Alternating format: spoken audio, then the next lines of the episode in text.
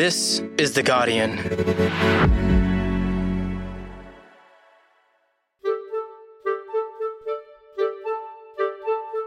I'm Reged Ahmad, coming to you from Gadigal land, and this is the full story. Last week, outside a Manhattan courtroom, Donald Trump addressed the media. What we've run is a great company, and that's been proven. This was a political witch hunt for election interference, but also for getting somebody elected because you wanted to get the publicity. It's a disgrace, and they should pay me damage. It was the latest extraordinary moment in one of many for the former president. He faces multiple civil and criminal lawsuits, some of which could potentially end in a jail term if he's convicted. Donald Trump denies all allegations. So, in a US presidential election year, what impact will these lawsuits have on his chances of getting back inside the White House? Today, the Guardian's US political investigations reporter Hugo Lowell on the cases against Donald Trump. It's Friday, the 19th of January.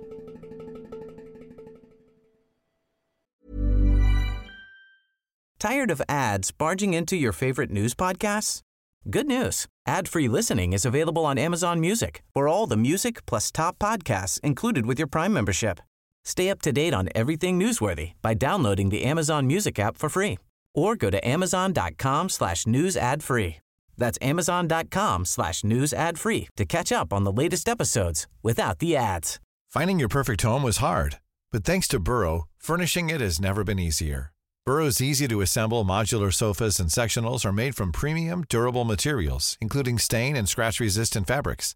So they're not just comfortable and stylish, they're built to last. Plus, every single Burrow order ships free right to your door. Right now, get 15% off your first order at burrow.com slash ACAST. That's 15% off at burrow.com slash ACAST. Hugo, can you give us an idea of what the most serious cases are that Donald Trump is currently facing? Yeah, so there's four criminal cases in total. Uh, I think the two biggest ones for him from a legal perspective is the federal January 6 case, which alleges he uh, conspired to overturn the results of the 2020 election uh, nationally and is being brought by the special counsel Jack Smith in DC.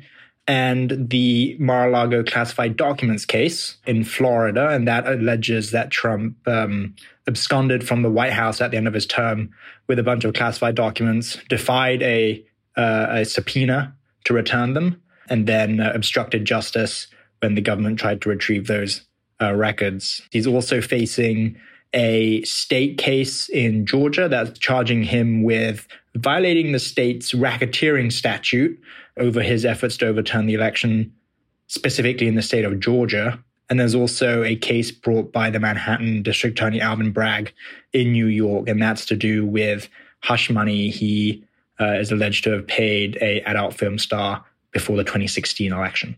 There's a lot of cases to keep across. Some of those you mentioned have been moving very, very slowly. We haven't heard a lot about Georgia, for example, but we did see a couple of cases in the headlines.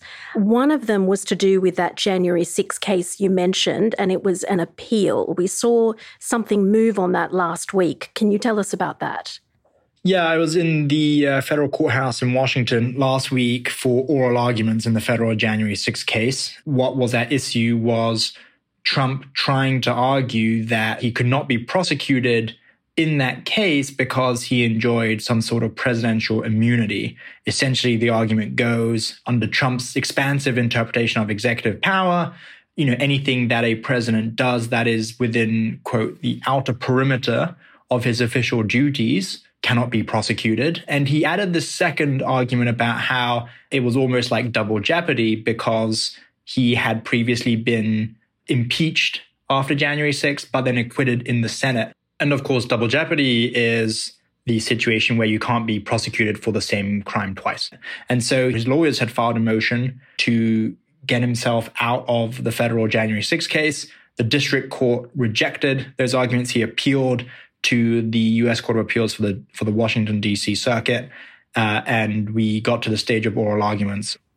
And he actually appeared at that court case when he didn't need to. Why is he doing that?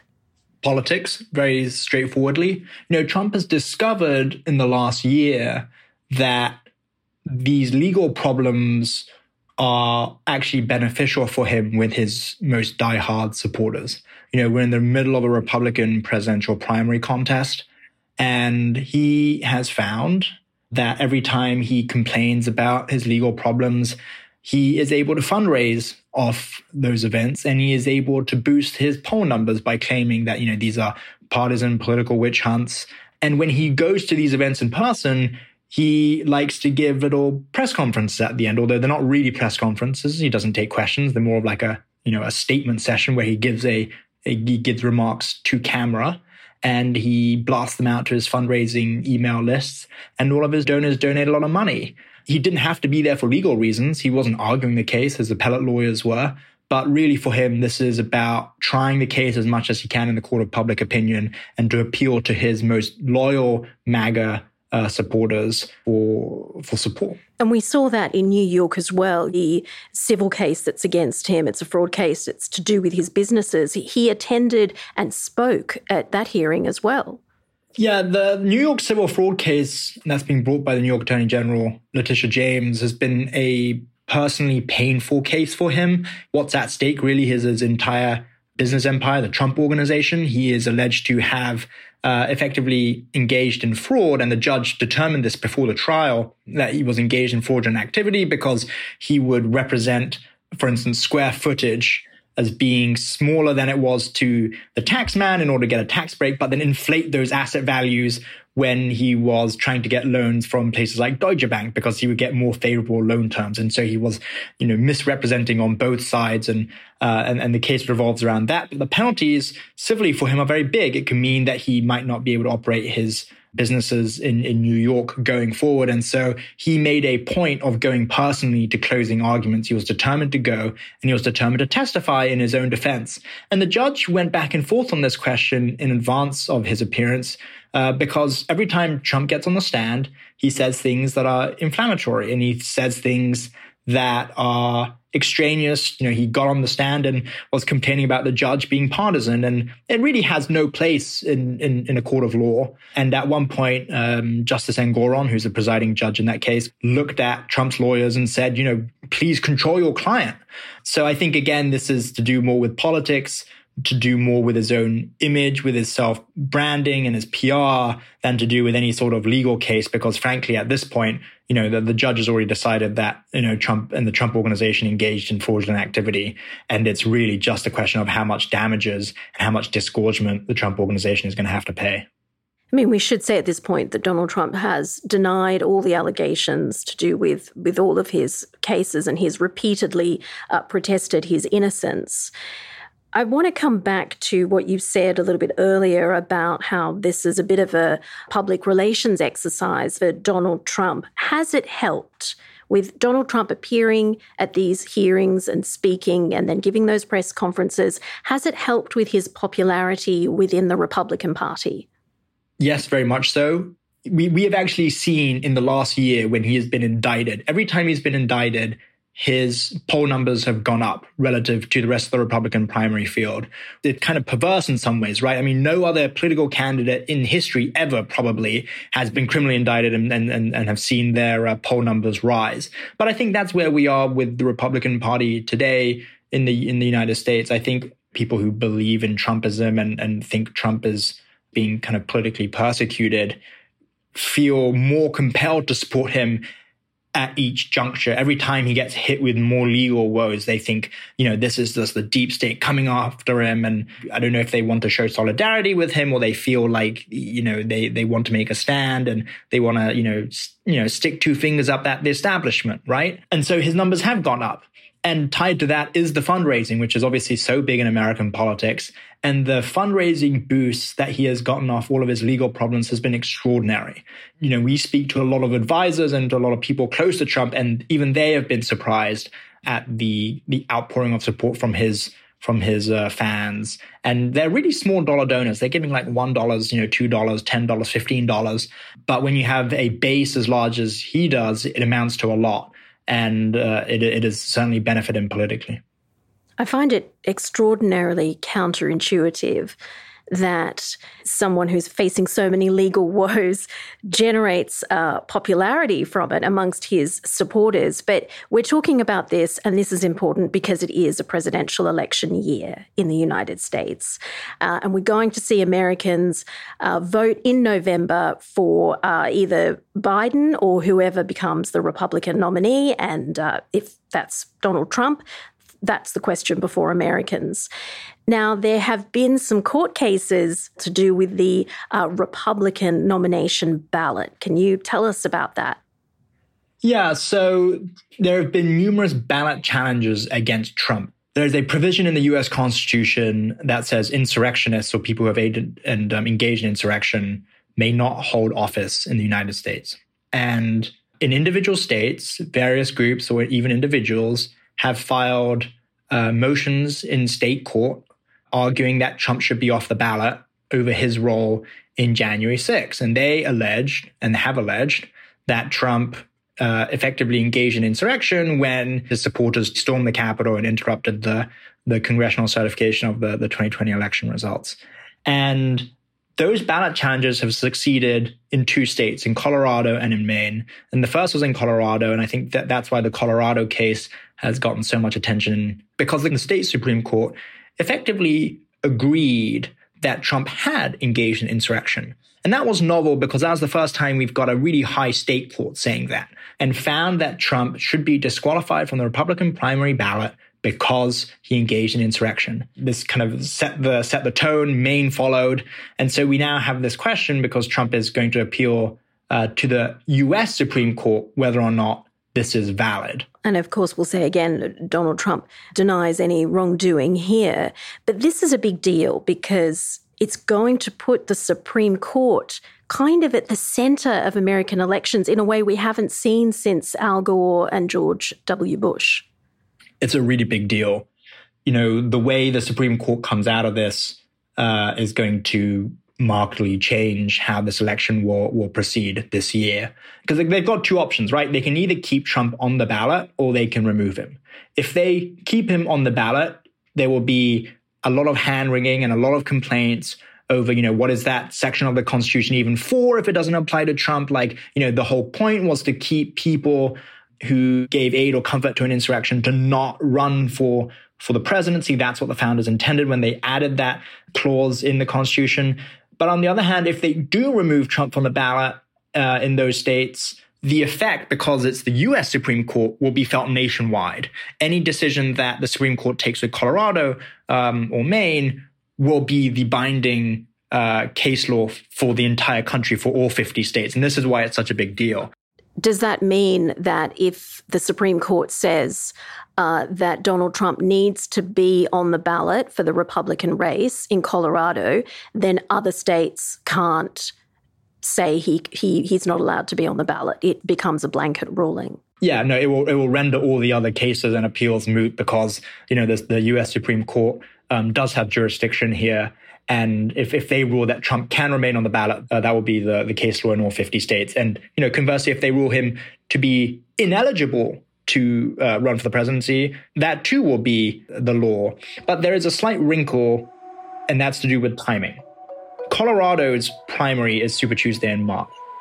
It could be possible that Trump has wrapped up the Republican nomination before we even get there. There's a whole bunch of early states that come before Colorado. Iowa, New Hampshire. And if he wraps up all of those early states and wins all the delegates from those states, by the time we get to Super Tuesday in Colorado, he might not need to be on the Republican primary ballot. He might already have enough delegates to win the nomination. And so this might not make a difference in the long run.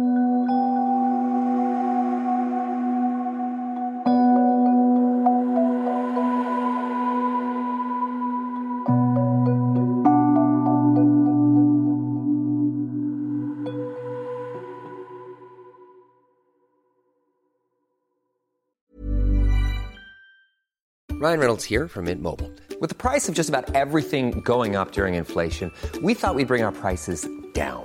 So to help us, we brought in a reverse auctioneer, which is apparently a thing.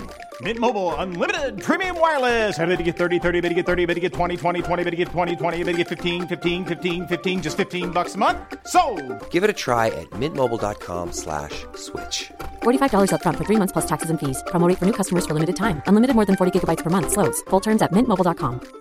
Tired of ads barging into your favorite news podcasts? Good news. Ad-free listening is available on Amazon Music. For all the music plus top podcasts included with your Prime membership. Stay up to date on everything newsworthy by downloading the Amazon Music app for free or go to amazon.com slash news ad free. That's amazon.com slash news ad free to catch up on the latest episodes without the ads.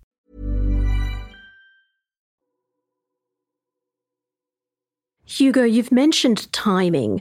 What, in your opinion, is Donald Trump's legal strategy here? You know, Trump has made no secret of the fact that his underlying legal strategy for all of the criminal cases is to delay. If he can delay beyond the 2024 election, then that is what he wants. Uh, and that's because I think there is a fear inside his campaign that for all of the support that Trump has gotten from MAGA voters, there is a fear that independent voters and kind of regular voters in a general election might not look too kindly upon Trump if he is a convicted felon, right? Right now, he is an indicted uh, defendant in these criminal cases. If these cases go to trial for the election and he is convicted, there is a fear that voters will see that as disqualifying and vote for Biden or not vote for him. And they are really trying to minimize the fallout of that as much as possible. There is a plan B. The plan B is if they can't delay it past the 2024 election, then they want trials to occur as close to the 2024 election as possible. Because then, and this is through our kind of conversations with senior advisors to the Trump campaign, they can try and cast the outcome of those trials, if he is convicted, as political and they would say, oh, you know, the fact that these cases went to trial right before the election show that they're crooked. You know, we should not have gone to trial before the election. It's all political. And, you know, you have to support Trump at the ballot box in November. So their strategy is to delay, and they have been pretty good at that so far by waging what uh, I think the legal profession refers to as lawfare, uh, effectively using the slow wheels of the uh, justice system and the federal court system to try and push back the scheduled trial dates. So, if we fast forward a little bit more and Donald Trump does become president again, what happens to these cases? They go away, in, in short. Um, if Trump wins the presidency, he will have the power to appoint the attorney general it is almost a given that Trump will appoint an attorney general who is loyal to him and who would be willing to dispense of these cases. Uh, and the way that works is the attorney general that he has handpicked will go to the special counsel's office and say, Hey, special counsel, as the head of the Justice Department, I have decided we are not going to pursue these cases anymore we're going to drop them. And so, in an instant, the two federal cases brought by the special counsel Jack Smith would disappear. If they are, let's say they had not been adjudicated at trial and we're still waiting trial, the case just would never go to trial. If he's been convicted, Trump would then, and, and this has been debated, and it's not even clear whether he would have the power to do so, but he would probably attempt to self pardon or to try and get himself a pardon for those cases and have the legal liability washed away. Now, for the state cases, it's a little bit more complicated. He can't self pardon or or kind of absolve himself in, in the state cases because state courts have their own jurisdiction and sovereignty. But he would be effectively protected from any legal liability for the four years that he's in office, because uh, effectively under the supremacy clause of the Constitution, state cannot impede federal officers from doing their jobs. And Trump would obviously, as president, be a federal officer, so he would be protected for the four years he's in office from any sort of liability. And what's not to say that Trump would find some sort of legal avenue to uh, insulate himself from liability normally you would think somebody with so many legal troubles, something like this would really work against them in politics. But are these court cases essentially a win for Donald Trump because he can use them to his political advantage? There's no doubt that these cases are benefiting him politically insofar as the Republican primary contest. Every time there is legal development in any of these cases, all of the TV networks here, you know, we get wall to wall effectively coverage of Trump's legal cases. That has had the effect of drowning out all the other rivals in the in the Republican primary field, whether it's Ron DeSantis or Nikki Haley or Vivek Ramaswamy or whoever, and they just can't get airtime. They can't get exposure because all anyone is talking about on TV is Trump and his legal cases. And Trump has always believed that any publicity is good publicity, regardless of if it's negative. And, you know, this is obviously decidedly negative. But by virtue of sucking up all of the oxygen in the political discourse, he has effectively managed to box out the other candidates. And that has, I think, only continued to elevate his profile, especially among Republican voters. His supporters really do not believe he's done anything wrong. Absolutely not. They think he is the equivalent of a political martyr. They think, you know, the the, the government is is the deep state and the establishment um, are determined to keep Trump out of the White House, and they will do anything to make sure he loses, which only invigorates them more. And the writing is on the wall, and the writing is very clear that every time there's a negative development uh, on a legal front, Trump benefits. The real question is whether that will continue after the Republican primaries when we're in the general election and voters have to weigh whether they want to choose Trump or, you know, if he is the nominee or Biden. And it will also depend on where he is in his criminal cases because, you know, if he has been convicted before the election, they may factor that into their voting decision. And of course, that is the one fear that the Trump campaign has. Just finally, I want to ask you, as a journalist, do you often look at what's happening, a former president running for re election with all these legal cases in the background, and think this is an extraordinary time to be doing what I'm doing, that it's, it's almost seems unreal? I think it's an extraordinary time, but then, you know, we have been saying that every year since Trump came onto the scene in 2016, you know, every year seemed to get more and more extraordinary. I mean, if you think about the timeline of how we got to this point, you know, in 2016, we had Hillary Clinton's emails, Trump saying, or, uh, you know, at a rally, you know, Russia, if you're listening, you know, hack Hillary's emails. And then in 2017, we had the start of the Mueller investigation and looking at, you know, Trump's ties to, to, to Russia.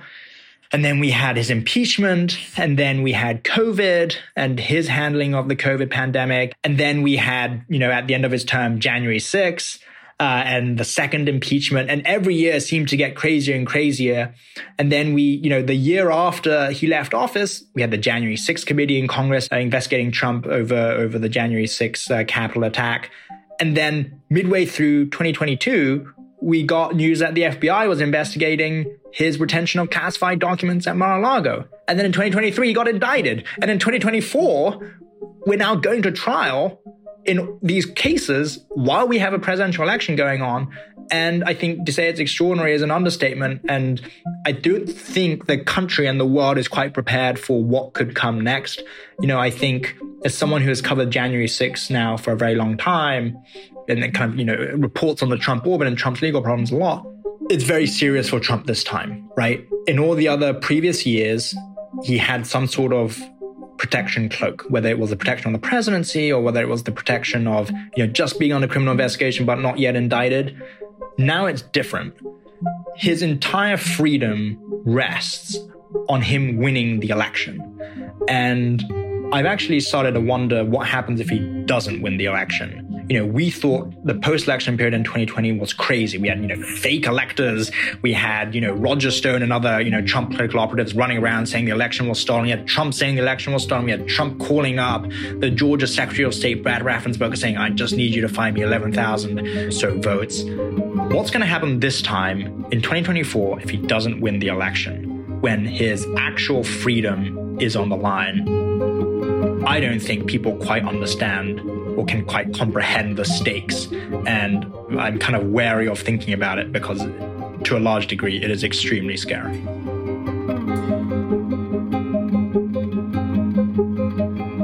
That was Hugo Lowell, The Guardian's US political investigations reporter based in Washington. If you want to read more of our coverage on the trials of Donald Trump, go to theguardian.com. That's it for today. This episode was produced and mixed by Camilla Hannon. The executive producer is Hannah Parks. I'm Reged Ahmad, and we'll be back with another episode of Full Story on Monday.